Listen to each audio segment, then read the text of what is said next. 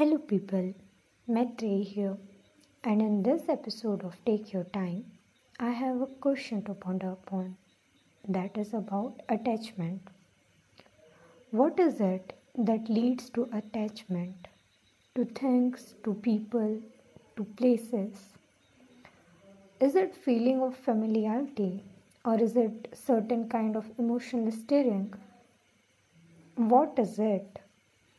For some, it can be expressed in terms of familiarity. For some, it can be about affection. For some, it can be something that can't be described in just a few words.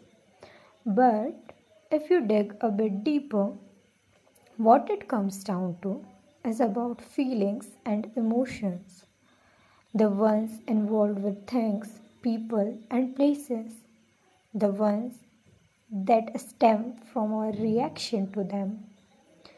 And here is the key term reactions. I strongly believe that many of the things, many of our actions are all about the reactions. Attachment is about those subconscious reactions that even we aren't always aware of. This is what that can't be explained in just a few words. It can't be expressed in just a few words. These subconscious reactions and attachment, we can trace them back to the back in time and to the future in time. Goodbye until next time.